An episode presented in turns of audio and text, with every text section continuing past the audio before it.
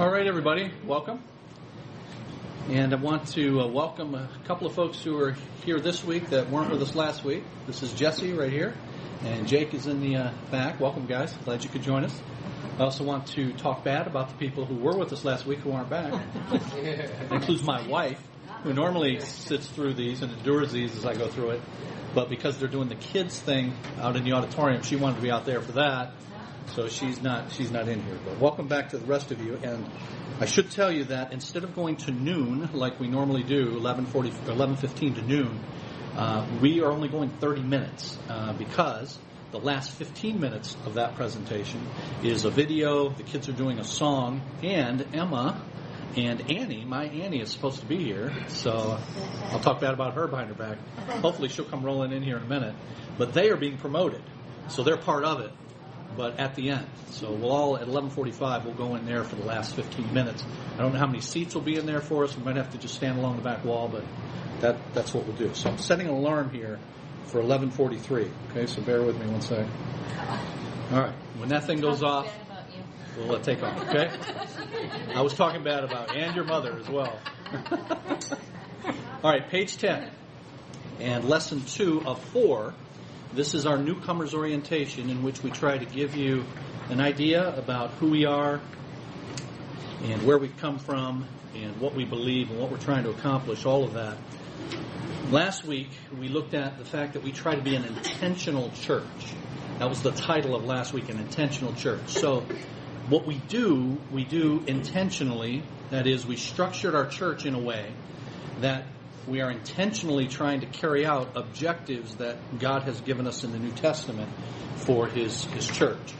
We don't do things just because we've always done them that way, but rather intentionally because they, we think they help us move toward uh, the functions that God has given us in the New Testament. Hey. Hey. Whoa. what are you doing? Can, can, uh, Coming in? Of course, yeah. Come on, get a book. Yeah, grab a book right there. Vince. Vince. Get a book right there. There you go. Page 10. Welcome, guys. So we seek to be an intentional church, and one example of that intentionality is the fact that uh, we have second hour as our educational hour. Our first hour is the worship hour. That's reversed from what I grew up with. We always had Sunday school first, then we had worship. The Bible doesn't prescribe either of those, and I gave you last week the rationale, the reasons for why we do it that way. If you weren't able to be here, these sessions are all recorded. That's what that is. It's not a microphone, it's just a recorder. And uh, you can hear that online and you can hear the rationale for that. So last week, we seek to be an intentional church. And then today, page 10, you see lesson 2 is we seek to be a, a healthy church. And in the middle of in the middle of page 10, you see the box that says, Our vision is to be a healthy community of faith. Well, that raises the question, what does a healthy church look like? And this lesson is about the pro, what we think is the profile of a healthy church. Top there, you see Roman numeral 1, health produces growth. Our objective ought to be church health, not church growth. Churches that are about numbers, then we'll do whatever is necessary to get those numbers. The truth is, if we just want numbers, we can put as many numbers in here as we want, as long as we're willing to sell our souls to the culture in order to do it. But we're not. Uh, there are uh, there are principles in God's word, and most importantly, there is what God tells us about Him and His character that dictate that the things we do and the way we do them need to be consistent with who He is. And uh, entertainment, just uh, titillating the uh, desires of the, the world uh, are not consistent with God's character, and yet they are what's happening in our churches today. And they do get big numbers, believe me. So if all you're worried about is numbers, there are lots of ways to get that. But if you consider coming here, uh, please understand we're not first about numbers. We're first about being healthy. And then as a byproduct of that, we do expect then that numbers will come. Healthy things, all things being equal, grow.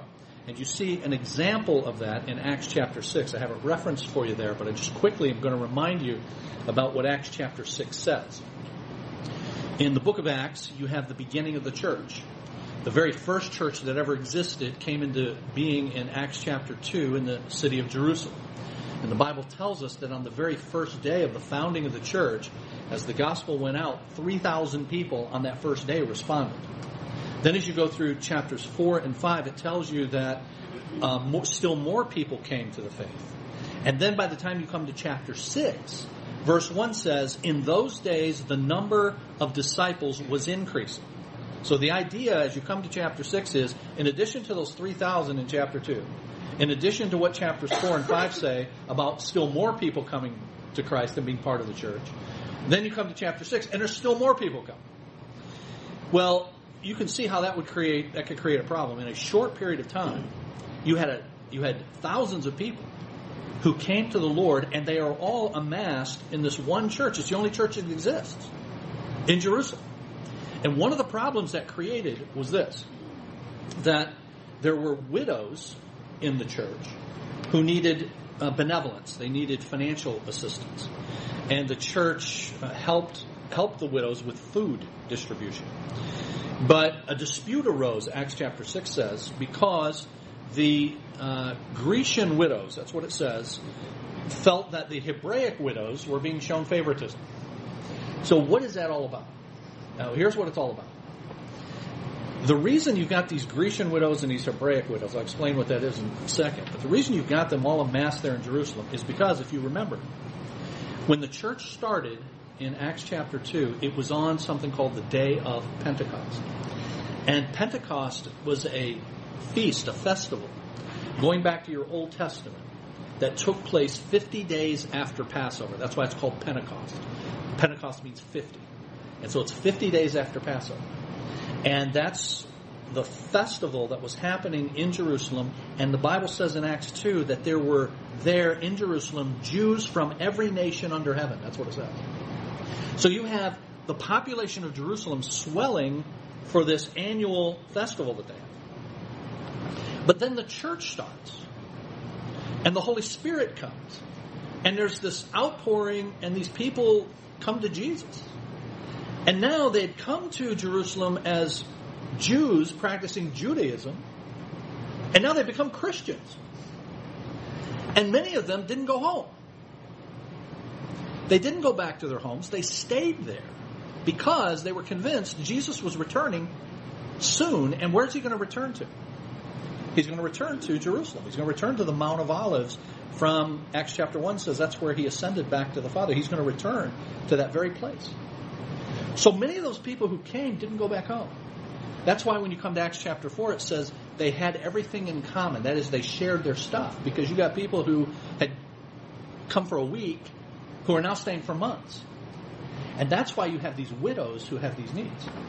When you come to Acts chapter 6, you got these Grecian widows, Hebraic widows. Now, the Hebraic widows were widows that had Hebrew background.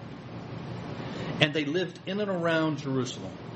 So they were the people that were known to the area and known to many that were in the first church. The Grecian widows were the people who lived in the outlying. They're the ones who had come from far away.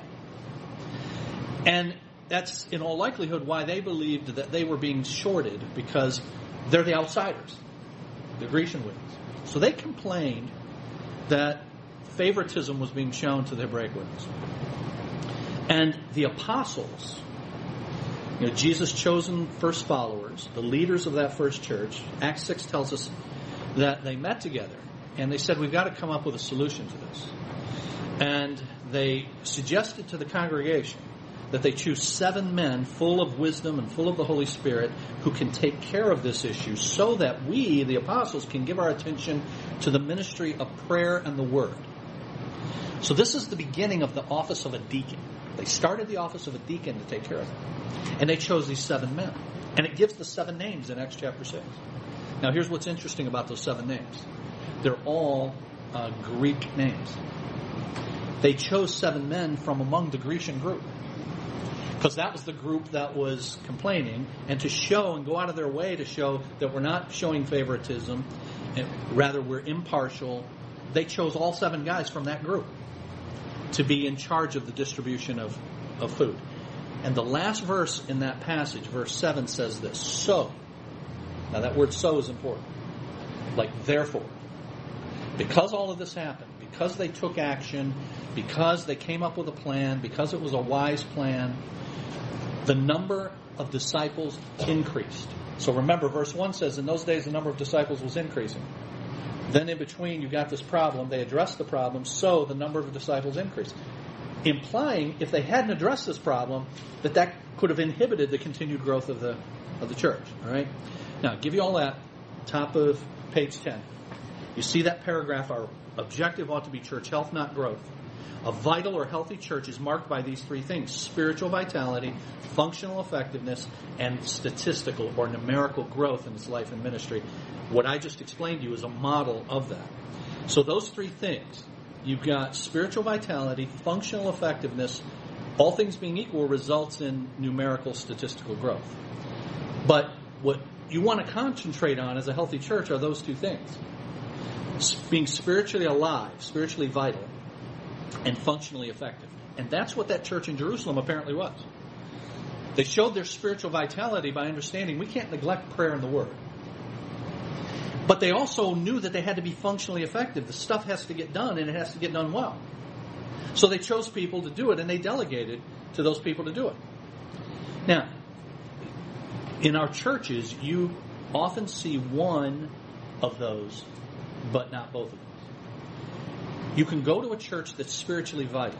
They believe the Bible, they preach the Bible, but the trains don't run on time. They're not functionally effective. The left hand never knows what the right hand's doing. You can go to churches that work like clockwork, like a fine tuned machine. They're functionally effective, but they're not spiritually vital.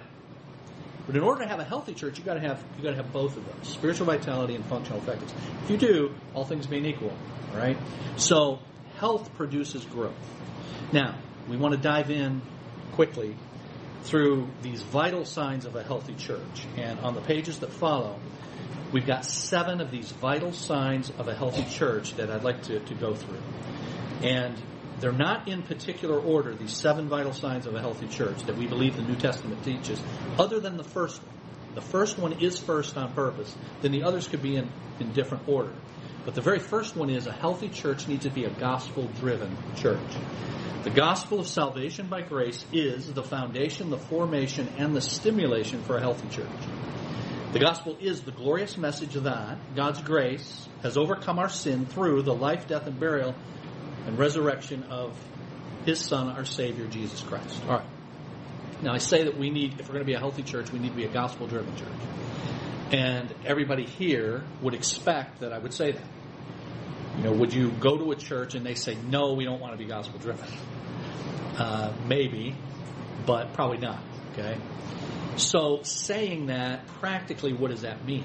If you're if you really are gospel driven, or conversely, what does it mean not to be gospel driven? Well, it means a few things. Let me just quickly share. One, you seek to give the gospel uh, regularly.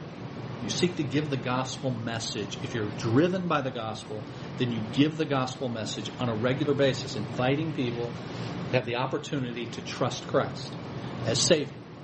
So often when I preach during the first hour, not always, but often, at the end I have a screen that we've used for years and where we say, this is how you receive Christ. And we've got these uh, four, four actions that start with an R. That you uh, realize that you're a sinner. That you recognize that Christ died for your sin. That you repent of your sin. And then you receive Christ as Savior and, and Lord. So we put that up on the screen and we invite people as we pray to, to do that very thing. So if you're going to be a gospel driven church on a regular basis, you're inviting people to, to trust Christ. But also, you're a church, if you're gospel driven, that accepts all comers. Now, what I mean by that is, again, you know, no church is going to say you can't come in here, generally. You know, maybe a, 50 years ago in the deep south, if you were in a segregated church and you went in as an African American, tried to go in as African American, they would say you can't come here. Horribly, but you know, they would. But you know, here, I can't think of any church that would say you can't come in here. So nobody is going to explicitly say you can't come in here, but we can't imply that you really don't fit in right? And there are lots of ways to do that. And if you're gospel driven, you're going to be careful not to put up unnecessary barriers to all comers. Now, some of them are, you know, they're they're well intended, but one, for example, is is dress. You can communicate a message at your church that if you're going to come here, you need to know how to dress. And there's a particular uniform we have. Now, if somebody called the church and said, "Hey, what do I need to wear?" Every just about every church would say, "Look, come come however you want." But if they come however they're comfortable coming and everybody else is in a uniform, then they quickly get the idea, right? Now, when I was a kid, when I grew up, everybody uh, wore a coat and a tie, and the women all wore dresses. And uh, then, when I was a young adult, and I, got, I was a computer programmer, and I got a job doing that. When I went to the office back in those days, everybody wore a coat and tie. That was what the culture did. But now almost nobody wears a coat and tie to almost anything. In fact, many people don't even own a coat and tie at all. Literally, don't. If they go to a function where a coat and tie is required, they gotta they gotta find one. So, if you're going to be gospel driven, you're going to try to eliminate unnecessary barriers uh, like like that. Here's here's an, another is if you're going to be driven by the gospel so that you, you welcome all comers, uh, you you want to be a place. Here's the phrase I use: where it is safe to be a sinner.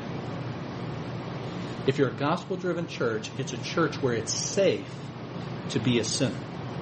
Now, I don't mean it's okay to sin. I hope that would be obvious.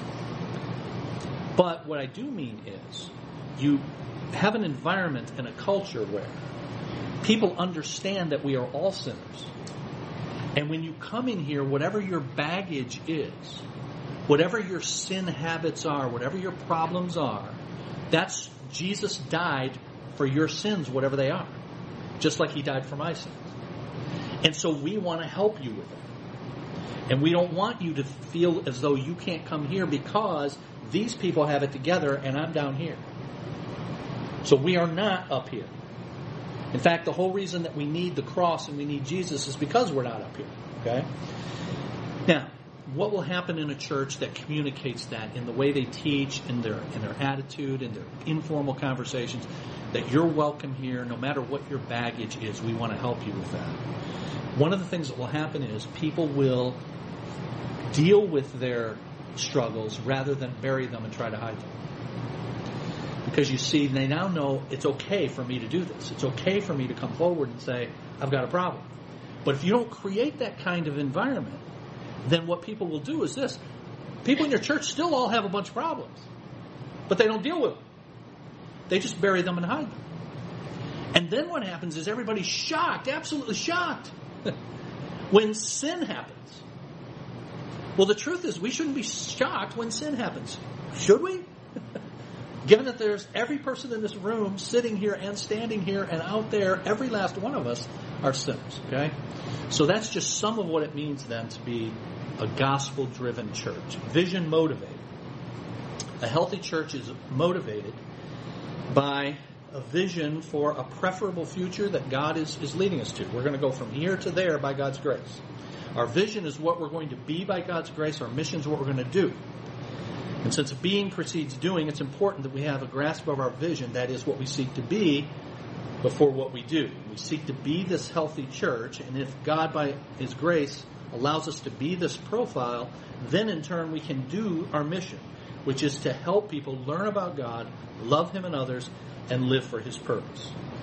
And so, so that's what our vision and mission is. And as part of that, then, if we have a vision to be a healthy church, and then flowing out of that, we want to see the great commission that Christ gave advanced by helping people learn, love, and live. If if that's what we do, then the church will move forward, and we as leadership have to give people a vision for what that looks like. We have to give you an idea as what, by God's grace, if He allows us to move forward, what will our church look like in five years? What will it look like in ten years? So practically, how do we do that? Here's how. Uh, when our church started 15 years ago, it'll be 15 years in September. We laid out a 15 year plan. So you're coming to us in the last year of our 15 year plan. And every year at uh, our what we call our servant seminars that happen in the fall, I start them by reminding people of what our 15-year plan vision is. And then we set for that year four or five things out of that vision that we want to accomplish this year. So every year we're ticking off some of these things. Now, here we are 15 years later, and by God's grace, He's allowed us to accomplish most of them. We haven't been able to accomplish all of them, but we've been able to accomplish most of them. One of them was to finally get into a building of our own. That happened three years ago. But we have this list of things. Now we have to start a new vision statement. So we're working on our 10 year plan. We had a 15 year plan, now we're working on a 10 year plan. Why a 10 year plan? Because I'm getting older. And did I tell you guys this last week that if uh, so, the older I get, the shorter the plans get. So we're doing a 10 year plan, then a five year plan. When I get to the six month plan, start planning my funeral, all right? So we'll do a 10 year plan, and on November 6th of this year is our celebration, our anniversary dinner, celebration dinner, November 6th. And in the auditorium, we'll have a dinner, and we will lay out our 10 year plan. Uh, that will be, by God's grace, what we hope to accomplish. Okay? All right, bottom of page 10. Third of the seven vital signs is authentic worship. And you've got principles and practices of worship. Principles include worship must be God centered, word centered, regulated, sacred, corporate, and holistic. Now, I want to go through those. They're important, so I want to go through them, but I have to do it quickly. Stay with me. Everybody would say their worship is God centered. Again, just like gospel centered. Would anybody say, no, the worship's not God? Our worship isn't God centered. So, practically, how will you know if your worship is God centered? Well, one way is to just informally gauge from people as they leave what kind of comments do they make about the service? Is it focused on God's truth being preached? Is it, man, that was a cool service? Is it focused on the entertainment value of the service? Because lots of churches, as I told you, aim toward this entertainment kind of idea. But if a church is consistently God centered and word centered, what you will hear from people is, I'm learning more about God. I'm learning more about what it means to be conformed to the image of Christ. I'm learning more about God's God's word by coming to by coming to this church. So it needs to be God centered, it needs to be word centered, it needs to be regulated. Now what's that mean? Some of you are familiar with the Protestant Reformation, uh, 500 years ago. Uh, Martin Luther, John Calvin, Zwingli, all of these guys left the Catholic Church, protested the church, and sought to reform it. Ended up leaving it. And one of the issues that the Protestant Reformation uh, had at the fore was accusing, rightly, the Roman Catholic Church of having ins- put things in the worship of God that are not given in Scripture. And they came up with what they call the regulative principle of worship. That the only things you should do in worship are things God has authorized to be done in worship in the Bible. Because God cares really deeply about the formal act of His people gathering in His presence for worship. So you only do the things that He says. Now, I don't know if you've ever thought about this, but the simple components of our worship service songs, prayer, offering, preaching every one of those is explicitly offer, authorized in the Bible. And that's why. And that's why we're not going to do anything else. So let me just clue you in now. If you're here for five years or 10 years or 15 years, and God gives me a life for five or 10 or 15 years, we won't be, we won't be doing anything other than what we're doing now. Okay? Because that's what God has authorized us to do. Now, so we won't be doing skits. We won't be doing entertainment. We'll be doing that stuff. Okay? Now, uh, it's really important that you stay with what God has regulated and, and prescribed to do. Because here's what the Bible says Hebrews 12, 28 and 29. Hebrews 12, 28 and 29. Hebrews 12, 28 and 29. Here's what it says. Since we are receiving a kingdom that cannot be shaken, let us worship God acceptably. What does that imply? It's possible to worship God how? Unacceptable. So let us worship God acceptably. And then it says this with reverence and awe. And then it says why? Verse 29 For because our God is a consuming fire. So, what's the consuming fire piece got to do with it? It's saying you worship God acceptably, which means reverence and awe, because God is angry. He's a consuming fire when he is not worshipped as he has authorized. And you know in the Bible there are examples of that. Couple guys named Nadab and Abihu, they were killed by God for, for worshiping in an unacceptable way. So it needs to be regulated. We only do the stuff that God has given us to do. Worship is sacred, and sacred means set apart. And what that means is when we gather as God's people, what we do at that time is not the same as going to a ball game. It's not the same as going to an entertainment venue. It's set apart. It is it is something that happens that can only happen when God's people are gathered and God's presence is invoked and we and we worship Him. So it needs to be treated that way.